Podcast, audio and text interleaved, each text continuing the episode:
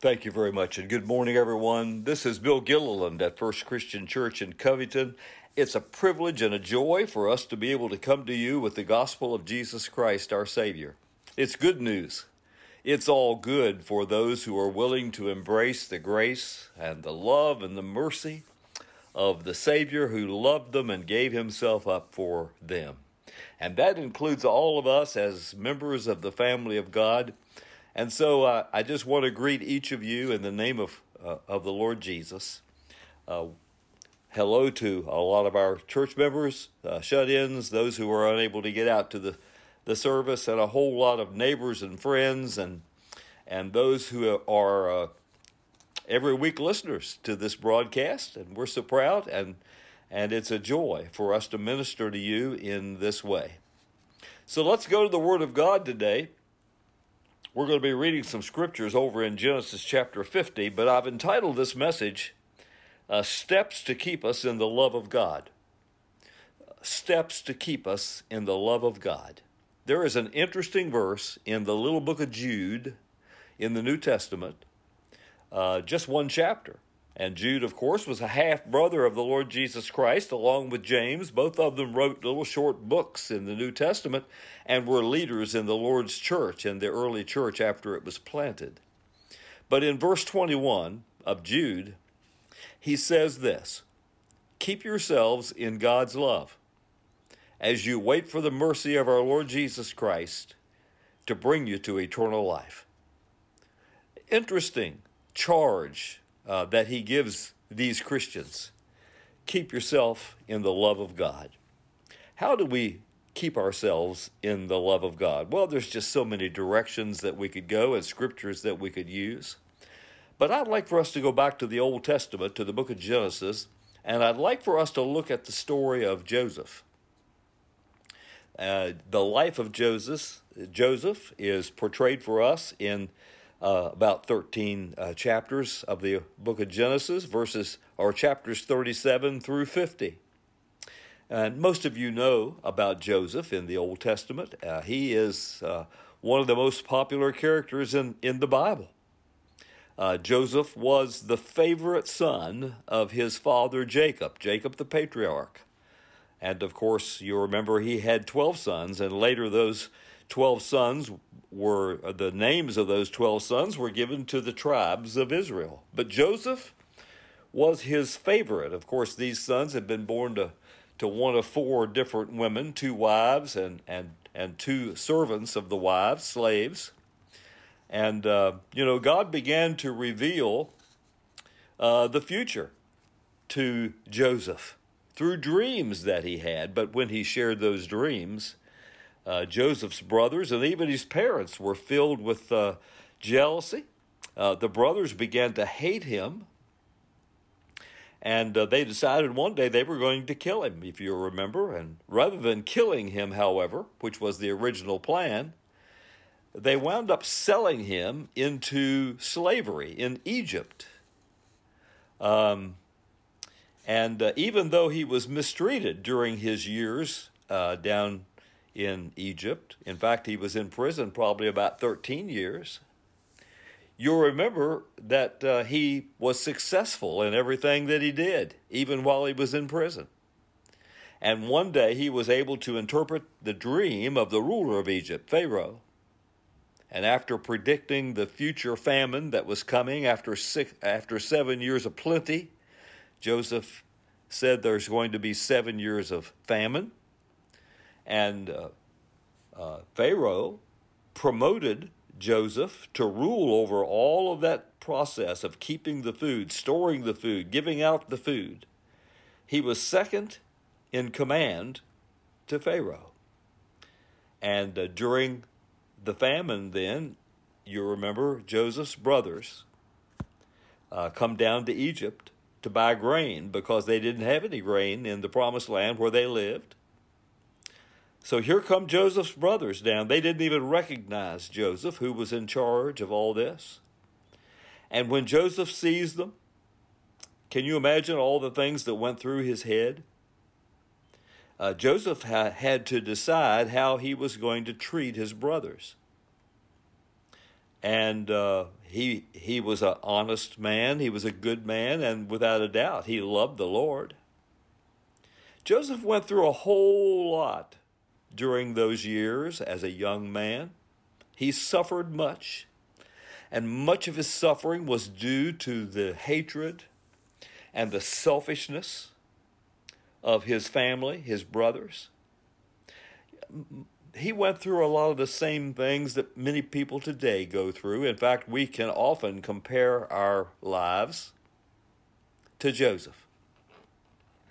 But I'd like for us to take a portion of Scripture in the very last chapter of Genesis where uh, Joseph uh, has already revealed himself to his brothers and he has moved the whole family Jacob and all of the family down to Egypt to live in a very choice property there. But when Jacob dies, when the when the father dies, the brothers they begin to talk to each other, and they they they're afraid that maybe Joseph now is going to reap wreak some havoc on them because of what they did to him and what they put him through. So we're going to read verses 15 to 21 because these are precious verses, and then we're going to draw out some lessons from this passage. The Bible says, beginning in Genesis 50, verse 15, when Joseph's brothers saw that their father was dead, they said, What if Joseph holds a grudge against us and pays us back for all the wrongs we did to him? So they sent word to Joseph saying, Your father left these instructions before he died. This is what you are to say to Joseph. I ask you to forgive your brothers the sins and the wrongs they committed in treating you so badly. Now please forgive the sins of the servants of the God of your father. And when their message came to him, Joseph wept. His brothers then came and threw themselves down before him. We are your slaves, they said. But Joseph said to them, and this is verse 19, Don't be afraid. Am I in the place of God? You intended to harm me, but God intended it for good, to accomplish what is now being done, the saving of many lives. So then, don't be afraid. I will provide for you and your children. And he reassured them and spoke kindly to them. Now, based on Joseph's response to his brothers in Genesis chapter 50, let's consider uh, some very important things that will allow uh, him and us to stay in God's love. Because one of the things I admire about Joseph is that he didn't hold a grudge, he didn't hate his family for what they did to him, he just wanted to do the right thing. And in the end, he wanted to provide for those that he loved, for those brothers and their families. And we can go a long way in learning how to stay in God's love when we consider what he did and how he did it. But there's some things that we need to remind ourselves of if we're going to stay in God's love. The first thing is that we've got to remind ourselves I am not God. Uh, someone has said, God is God and I am not. And that's exactly right. So here at verse 19, when his brothers come and fall down in front of him and say, We are your slaves, he consoles them and he says, Am I in the place of God? That's a good question. Am I in the place of God? I wouldn't dare bring myself to the place where I thought I was in God's place. And since I'm not God, therefore I cannot control the circumstances of my life. And we need to remember that. Uh, we can't control all the circumstances of our lives. You know, we, we go through life and we have many hurdles and we have many easy days and we have a lot of joys and sometimes we have sorrows, but for the most part, we can't control those events, those circumstances. Even David later, you remember, uh, wrote and said, There is only a step between me and death. And, and we could say that every day, couldn't we? There's only a step. uh, I am not God, and therefore I don't know everything there is to know. Only God has the knowledge and the wisdom to hold this universe that He created together, to make it beautiful. Um, I, I just don't know everything that there is to know. What's the old song say? I don't worry o'er the future, for I know what Jesus said, and today he walks beside me, for he knows what is ahead. But I don't know. I don't know everything. Uh, I am not God, and therefore I am not going to be your judge. And I'm so glad that Joseph took that approach with his brothers. I, I am not going to condemn you. You see, it's not our place to pronounce judgment or condemnation. Uh, Paul said in Romans chapter 8, There is therefore now no condemnation to them that are in Christ Jesus. Jesus, in his, his Sermon on the Mount, you remember, said, Don't judge, or you will be judged with the same measure that you use to judge other people, the same measure will be used on you. But a whole lot of times, we judge, we pronounce condemnation, we think we're able to do that, but we we can't. Only God is a judge. I am not God. So therefore, I can only try to be as forgiving as he is. You know, this action that Joseph took, in spite of all that the brothers had, had done, he forgave them. He forgave them. He cleaned the slate. I, I just have so much admiration for Joseph, and I ask myself many times, would I be able to do that? Would I be able to act like that? I am not God, therefore I'm going to try to love and forgive as He loves and as He forgives. Of course, in Egypt, uh, Pharaoh was considered a god by the Egyptians. He was considered a god. Now, Joseph had authority from Pharaoh, but he didn't act as if he was God like Pharaoh was. He, in fact, he humbled himself. Our Lord Jesus, even though he was and is God, humbled himself and took upon himself the form of a servant and became obedient to death, even death on the cross. And now he offers us that same type of forgiveness that Joseph offered his brothers. Isn't that beautiful?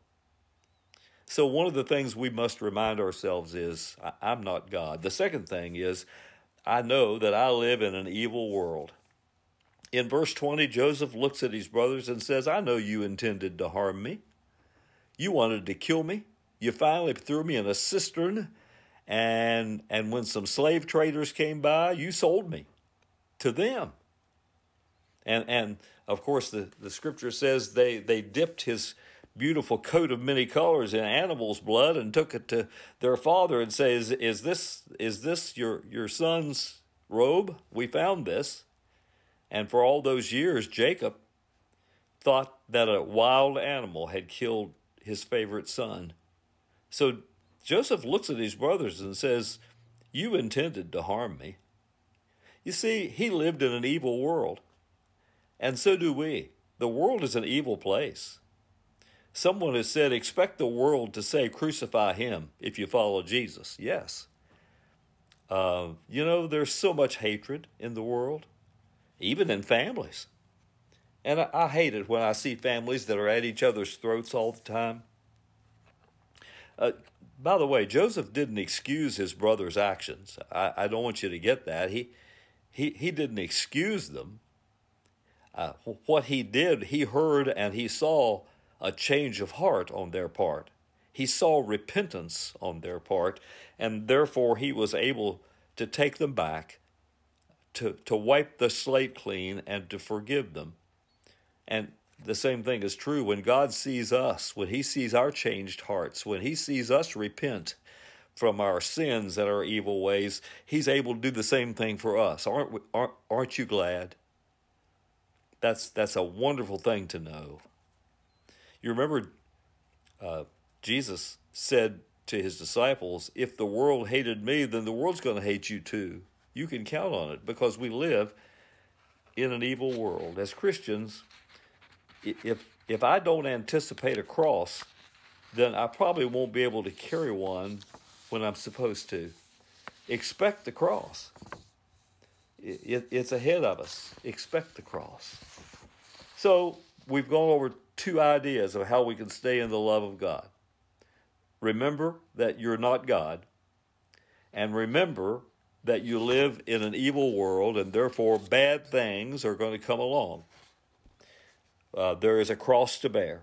Jesus said, If anyone would be my disciple or come after me, he must deny himself and take up his cross daily and follow me. Are you willing to do that? Now, the third thing that will we need to remind ourselves of if we're going to stay in the love of God, uh, I, I believe that God is a sovereign God. In verse 20, David says, uh, You intended to hurt me. You intended evil for me, but God intended it for good to accomplish what is now being done, the saving of many lives. God intended it for good. Intended what for good? Everything that happened. He, in, he intended for Joseph to, to be sold by his brothers because they hated him and they were angry with him and they were jealous about him. God intended that because later on he says, God sent me down here into Egypt ahead of you. That was God's plan, Joseph says. Uh, he's sovereign, he knows exactly what he's doing. Even though this world is under the domination of Satan, the Bible says that God is greater. Greater is he that is in us than he that is in the world. Thank goodness for the Holy Spirit, who is God in us. The word sovereign, of course, basically means he does what he pleases. And when God does what he pleases, all that pleases him is good and right and perfect. That's, that's a wonderful thing about God. He never does anything wrong. Uh, God doesn't need to ask our opinion about anything. The, His is the kingdom and the power and the glory forever. Jesus said that in the model prayer, didn't he? Um, I, I believe that God is a sovereign God, and therefore his intentions are all good. Uh, God is working in circles. He's working in time, He's working in circumstances, and we, we can't always know the purpose and the reason behind some of those circumstances and those circles in which he takes us. Remember, Isaiah spoke the words of God in Isaiah 55 and verse 8, where God says, My thoughts are not your thoughts, neither are your ways my ways, declares the Lord. In Romans 11 and verse 33, Paul wrote and said, Oh, the depth of the riches of the wisdom and the knowledge of God! how unsearchable his judgments and his paths beyond tracing out. Uh, some translations say his ways beyond finding out. God, God does things and works things that we don't even understand. Sometimes later, uh, as we continue our lives, He reveals to us and we understand. The, of course, the song says, Farther along, we'll know all about it. Farther along, we'll understand why, but not now. God is sovereign, and He intends all that accomplishes that He accomplishes in our lives. He He intends that for good. Uh, let's go on. Another thing we need to remember if we're going to stay in the love of God is that God uses His sovereignty for our good and for the good of others. He does. Uh, Joseph says God intended it for good. And of course, we immediately think about Romans 8:28, don't we? Where the apostle Paul said, "And we know that in all things God works for the good of those who love him, who have been called according to his purpose." Uh, God works for the good. The good of whom? Those who love him. Now, let me ask you if we decide that we don't want to stay in God's love, then he's not going to be able to work all things for our good, is he? And then we have the little phrase, who are called according to his purpose. His purpose, his purpose. We need to remember that we're not here for our, our own purpose, we're here for God's purpose. Do you, do you have God's will, God's purpose in your heart and in your life and in your mind? Or are you wrapped up in yourself? We're, we're not here for our, our purpose, we're here for God's. Back in uh, chapter 45, when, when Joseph first reveals to his brothers that he's their brother, uh, he says to them in verses 7 and 8 of Genesis 45 But God sent me ahead of you to preserve for you a remnant on earth and to save your lives by a great deliverance. So then, it was not you who sent me here, but God. It wasn't you who sent me here. You sold me, and the slave traders brought me here, but it was God that sent me, and He had a purpose in doing it. He needed me to get here before you got here in the famine. Well, there's something else I think we need to remember, and then we'll we'll finish it up. Uh, if if we're going to stay in the love of God, we need to remember that God's ultimate plan for our lives is for us to be a blessing to others. It just blows my mind that Joseph still had so much concern and so much love, so much compassion for his brothers, for his family, for his father.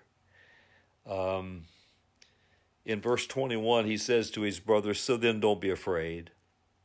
I will provide for you and your children. And he reassured them and spoke kindly to them. After going through so much, after facing the hostility and the hatred and the jealousy and the selfishness of those brothers, after all of that, you know, during those 13 years in prison, he could have sulked and hardened his heart against them.